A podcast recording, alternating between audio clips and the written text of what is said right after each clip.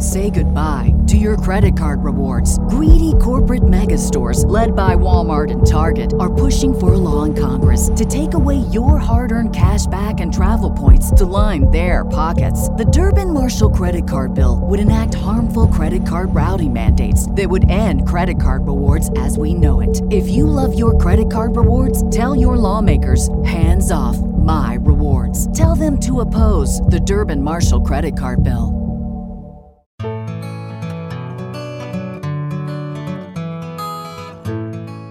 Welcome back to another episode of Confessions of a Crappy Christian, a Misfit Media Network production. I am your host and resident Crappy Christian, Blake, and every week I get to have the coolest conversations with incredible people about all the things most Christians are still not sure we're allowed to talk about.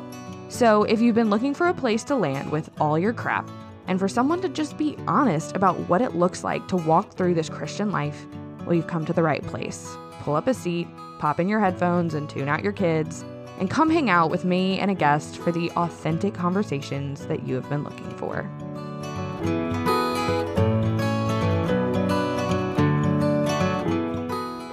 Austin, welcome to Confessions of a Crappy Christian.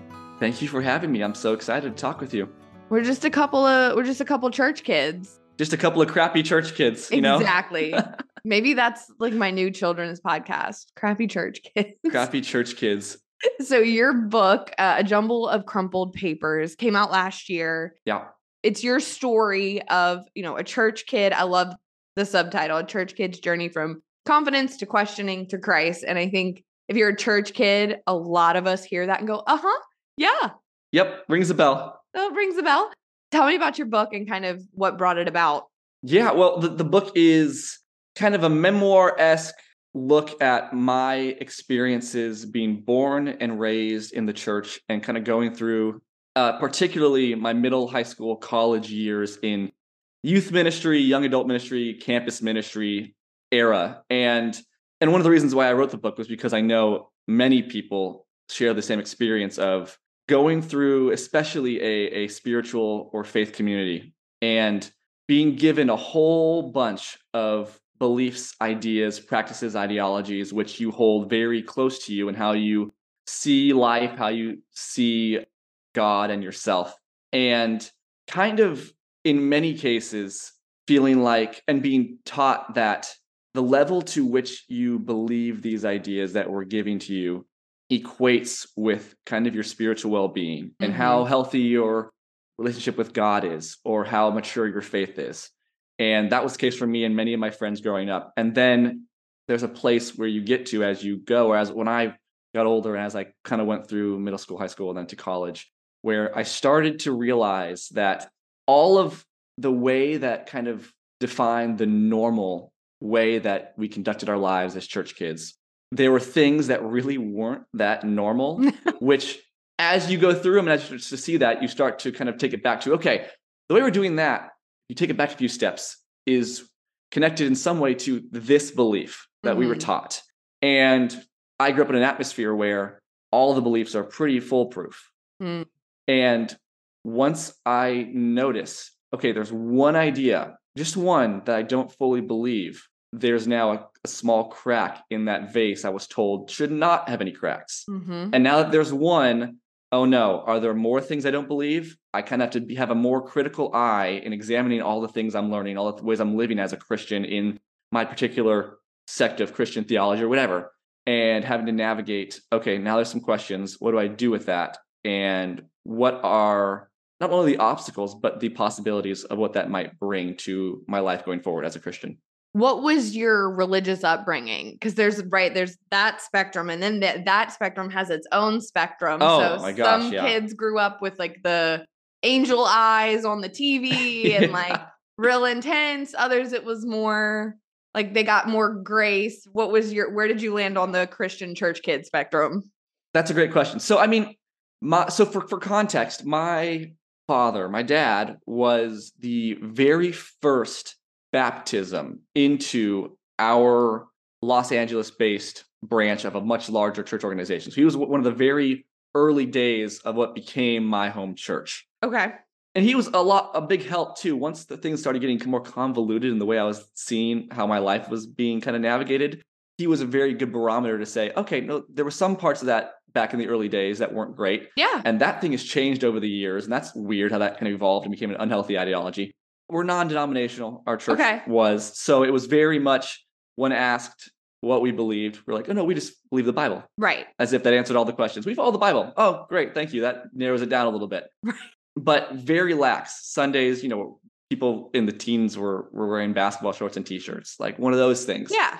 And I mean, I credit this book a lot to my parents because, I mean, they were there from a very early stage for over 20 years. And as opposed to the atmosphere of the church itself, mm-hmm. which was definitely more rigid, more a lot of less grace, more shame in a lot of aspects, which I came to know as I went through it. Right. My parents were very much the opposite, which the things that they were learning on their own really helped me navigate and helped me see the difference between what I was seeing in church and what I was seeing in my home. Right. Which was a very nice, without that, I know a lot of people who didn't have that to base their faith around. Yeah. So they were just tossed and turned by the waves of what they were being told to do and believe.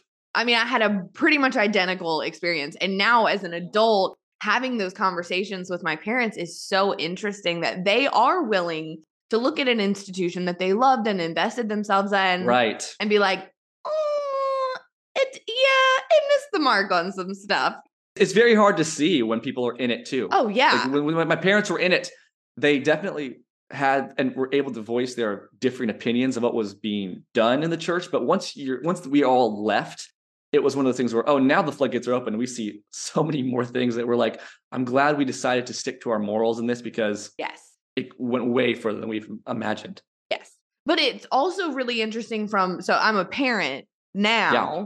And so now as a parent, taking my kids to church, it's just this very trippy, like, circle of life where are there things that I learned and were communicated from the church that I went to that I probably am still unpacking as a 34-year-old? Sure. But I can also look at it and see my parents really were trying. Like, they really were doing their best. And I'm so thankful for that foundation. That goes a long way.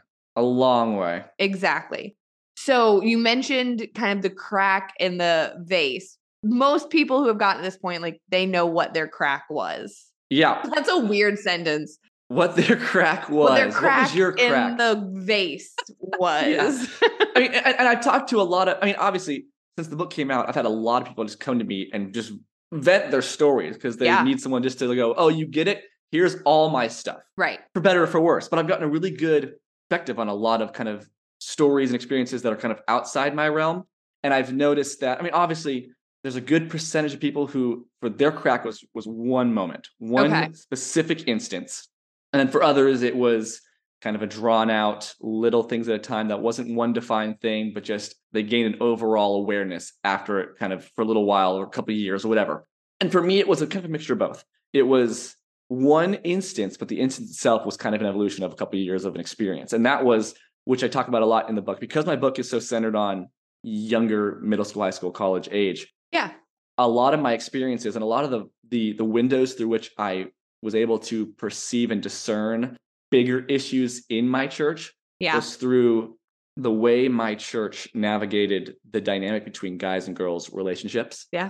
Because that's such a big topic and it's such a big thing when you're that age. That governs a lot of, maybe more than it should, of the ways that the church views you and communicates with you. Exactly. Views your own ability, views their faith, not just in God, their faith in you to do stuff on your own. And like what you're even like, I can remember being in stuff and being like, I mean, yeah, I think about boys, but I think about other stuff too. Like, can we talk about something else? Like, yeah. And it was always, and there's always that big emphasis on, oh, next Sunday, we're talking about dating. Right. It's like, okay, get ready, guys. And then in my church, at least, they will give us a few pointers of scriptures of what God likes for dating, and which isn't really in the Bible anyway. And then they would kind of end it up and never get into something that was really deep. And they'd never hit the deep questions that we were all wanting to know. And what that caused in my church was a very rigid dynamic between the guys and the girls, just in my age group, in our couple of, 3 years of the groups that you kind of go through the church with. Yeah. And it created so much extra drama, where in that age group, you already have so much drama because you don't know how to navigate your feelings and all that stuff. You're figuring yourself out.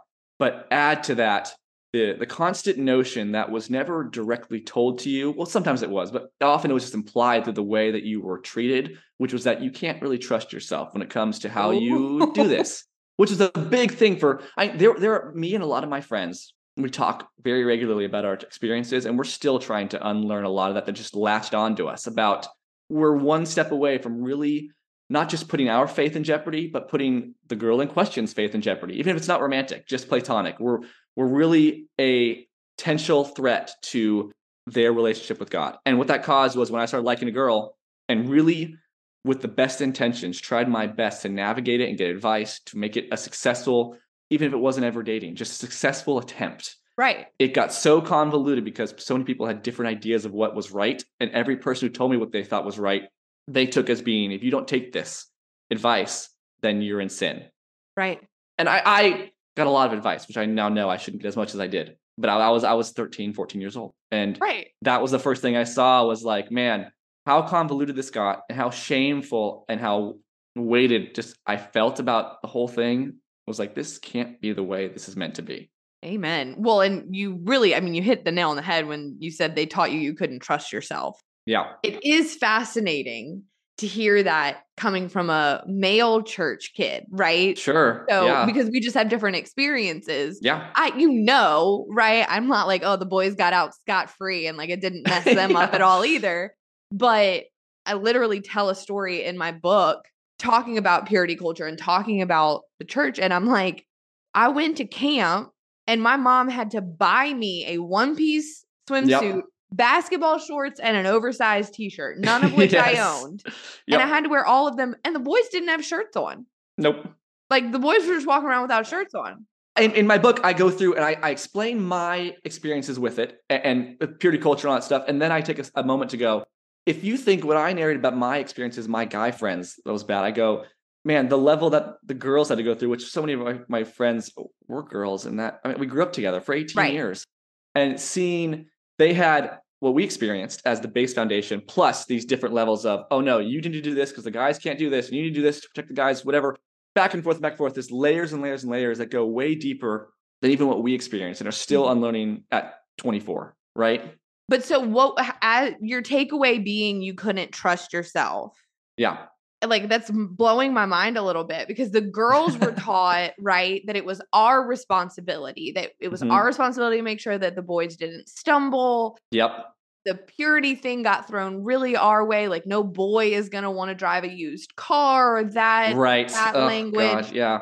So what was the, I can't trust myself? Was it you couldn't trust yourself just to know what to do and how to act? Or was it a matter of your, were you taught that you couldn't trust your sexuality, which is also God-given? Oh, sure. I mean, everything you listed as the examples of what the girls go through was the same things that the girls in our ministry had to go through. The same. I had my own podcast from the book that I had one of my childhood friends on yesterday, and we recorded a podcast about her experiences, and it was all the same things. And yeah. Just you are, she was actually, she had to write a letter to the leaders of our church explaining how she was a harlot and was leading the guys away from Christ. That's bad, but that's a side note. So that's just the levels of people, what they're experiencing in our church. So they had that. One of the things that we really talk about, we talked about in the years since, is that the guys really were made to feel like criminals for doing nothing. We were made to feel like preemptive criminals. That's the right phrase. Uh-huh. In that, yeah, we all had the best. Sure, as teens, we were making mistakes. We were doing stupid things. Sure, but in the grand scheme of things, they were very not bad. Just things right. that were bad for a church kid or whatever. But so all of us had the best intentions. We were all seeking God. We wanted to be in the right place in life, whatever that means. But we were made to believe that, oh, no.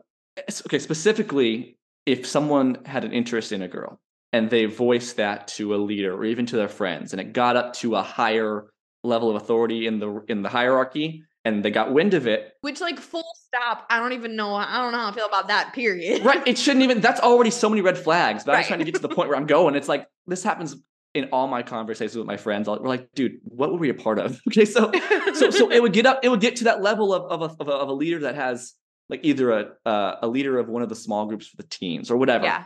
And it was, in my experience, at least, it was never directly stated to us like this, but it was very much always like contextually given to us that you're not strong enough in your relationship with God yet to be able to successfully lead a relationship with that girl, whether it be dating or whatever.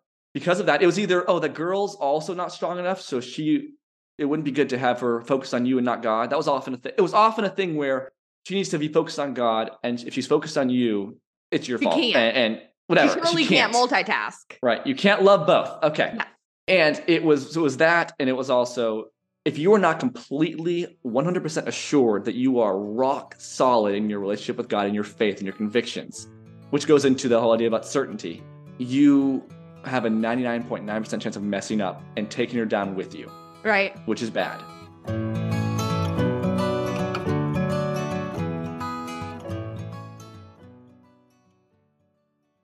Look, I work in social media, so I am not judging, but if the first thing you do when you wake up is look at your phone, have a better idea. Instead of checking social media, open the Abide app and go through one of their daily meditations. They're based on biblical scriptures, and these audio meditations will center you and draw you closer to Christ. I also do them through the day when I feel hurried or stressed. It's super easy and effective. And for a limited time, our listeners can get 25% off of a premium Abide subscription when you text the word REAL, R-E-A-L, to 22433. The meditations start at about 2 minutes long. I usually go for the long ones right when I wake up. Get started now with 25% off a premium subscription by texting REAL, REAL, to 22433.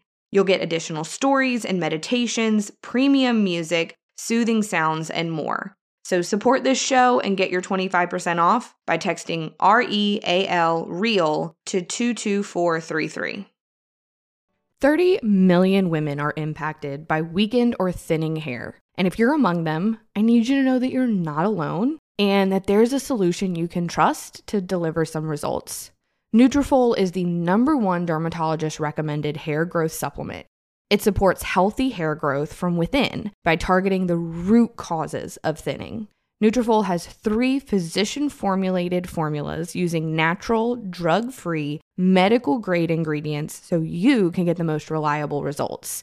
And in a clinical study, 86% of women reported improved hair growth after 6 months. You can grow thicker, healthier hair and support our show by going to Nutrafol.com and entering the promo code BLAKE to save $15 off your first month's subscription. This is their best offer they offer anywhere, and it's only available to U.S. customers for a limited time, plus free shipping on every order. Get $15 off at Nutrafol.com, spelled Nutrafol.com. Promo code BLAKE. We're frozen in our boots like, well, what do? We're told to get married at a certain age. And I know it's not yet, but like that's the starting phases. Now, what do I do? So we're frozen in fear, which is the epitome of the Christian church kid in this instance. Right. It's not the way that God wants us to live, man. No, because he isn't a God of fear or of uncertainty. Absolutely. Right? Like he isn't a God of chaos. He isn't a God of confusion. And that's not to say that when you're 13, 14, 15, that everything isn't confusing. Right. But there should be this like source and this beacon of things that aren't confusing. And that should be Jesus. And it's sad that we're flipping that and making it sometimes the most confusing thing for these kids. Yeah. Present company included. And I think that idea of like, you can't trust yourself. I'm telling you at 34, just in the last couple of years, I started undoing some of that. Just the general idea of, well, but if I have a new heart that looks like Jesus, if I'm made new in Christ, the old is dead and the new, then maybe I can trust myself. Maybe my gut wasn't trustworthy, then what was the point? What is my heart for if I can't trust it? If it's not Jesus inspired. Exactly. Yeah. Yeah, we've talked about this like in a like the dating realm, but that was a larger, more like overarching issue. I think that's present tense, a larger overarching issue within Christianity is like your heart is wicked and depraved. And it's like, you're not wrong. It's just incomplete. Like it was, and now it's not. So absolutely. That's a line in my book. I say the whole idea about people being told that you're broken and God fixes you. I said, no, you're not broken. You're just incomplete. And there's a piece missing, which Jesus completes for you. Exactly. It's a very different perspective. It is. So I know the book's for like everybody, but it's largely written for kind of those things, the middle, high school, college age. Sure. And I know that it's like a memoir style, but obviously has teaching and meat to it. Yeah. What has the feedback been? Like, because people just have to feel so seen, first of all. Well, what I learned was, I wrote it as if I was writing it to myself going through it, my younger self, because I wanted him to know the things that you're questioning about and the doubts you have, don't worry, you're not alone. And I got some answers for you, at least further along than you are now. Right. I still have questions and that's okay, but here's some answers that I've got so far that at least expels the most harmful ideas you have. Yeah. But it's funny because I wrote it, if I were to have written it for, let's say, people in their 50s, then people who are in middle, high school and college wouldn't be able to relate very much, I don't think. But because, and there are some universal ideas, but because I wrote it for the younger age, I'm getting many responses from people who are in their 30s, 40s, 50s, 60s even, who can relate because they experienced that however many years ago. And it has still, so many of the roots that were planted then have lasted that many years for them. And this is the stages where a lot of that stuff starts if you're in the church at that age. So it's been very interesting to see people who have been dealing with some of the adverse effects of the things I experienced and they experienced 3 decades later saying, thank you for saying this. I've had this my entire life, holding on to this idea that I can now start to work through and kind of let go, which has been really, really cool. Well, yeah. And that was my thought was like, yeah, maybe this doesn't quote unquote apply to my life today as like a 34-year-old mom of 2. Right. But I was a 16-year-old youth group kid at one point. And there is something about having these conversations or reading content like this. First of all, sometimes we just need to be reminded that we aren't crazy. They really did compare you to chewed gum. Yes. Like let that really sink in. Like that does not sound like, Jesus's message for his kids, but that it also had chewed gum. Yeah. Right. But that it also did have lasting impact. Right. And then that gives because generations like ours are now stepping into those roles of being the youth pastors and being the leaders. And it gives us, my hope is the opportunity to do it differently. It's been fantastic hearing. I've had multiple people reach out to me or my parents and say, hey, I read this book, who are often parents of people who I grew up with sometimes. Yeah. And they go, we're in a different ministry now in whatever state. We gave this, we sent it to our youth leaders, our youth pastors. Mm-hmm. And I already know of multiple people who are youth pastors who have read it and are at least starting to implement some ideas and starting to question some of the things they're doing, which I think is just an insane step of, and even people who are my age in however many years are going to start being, and are starting to be leaders of people that are that young. It's starting to plant those seeds now of just even if you take one idea from the book that was unhealthy in the way you were doing it, navigating it, you have started to say, oh, maybe this might be a little better to do it this way. That will in turn influence 30, 40 kids that you're leading. Right. Just that little thing. You know what I mean? And that's a big difference. What's another like shift or difference for you?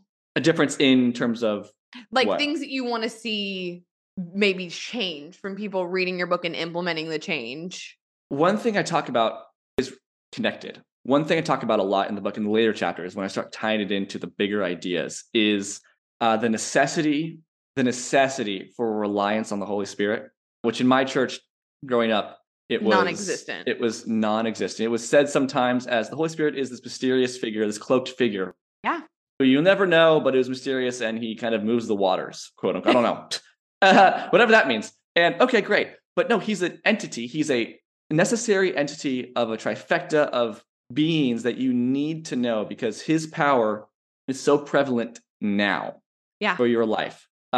He is, in some ways, the most intimate, close entity that you can know and who can guide you day to day, in my experience. And so that ties in to one of the things, particularly for younger ministries, which is sometimes a heavy reliance on emotion and the output of emotion, which I talk about confession night, cry night. I don't know. Some people call it cry night. Church camps. Yeah.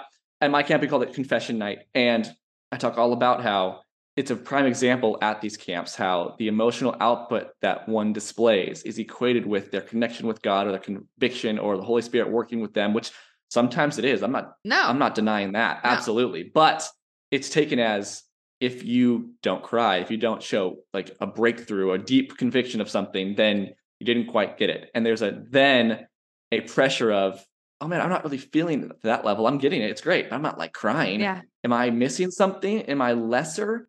Whatever. And then that translates very often to Sunday worship. It translates to campus ministry shenanigans and outreach and all that kind of stuff. It all comes back to that. And then it becomes very quickly inauthentic. I mean, borderline manipulative. Oh, no, I talk about that too. There were definitely sides that went on Reddit one time, and I found a thread that it took 2 hours to go through of people sharing their experiences at church camps and the measures that were taken just to produce an emotional output from the people. And I believe it's well-intentioned. 99% of the time it's well-intentioned, but the priority gets so out of whack because they're now looking at, oh, we need emotion because that equates, because they truly believe this equates to God showing up. Conversion. Right. And it's no longer, let's let these kids be convicted on their own. Let's let these kids really just give them life-giving stuff. Let them take it whatever way they want to. But we believe that what we're giving them is right and true and helpful, rather than get them to cry. Get them to come down the aisle. Absolutely.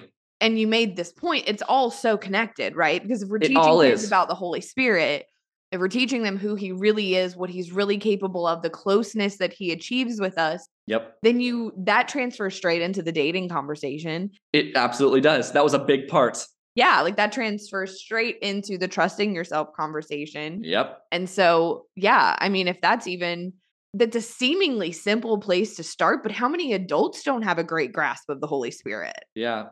And then you're trying to teach it to kids. Yeah. I mean, that's what it is. It is one generation gets, let's say, half the picture, which obviously it's a big half is a lot, but it's half.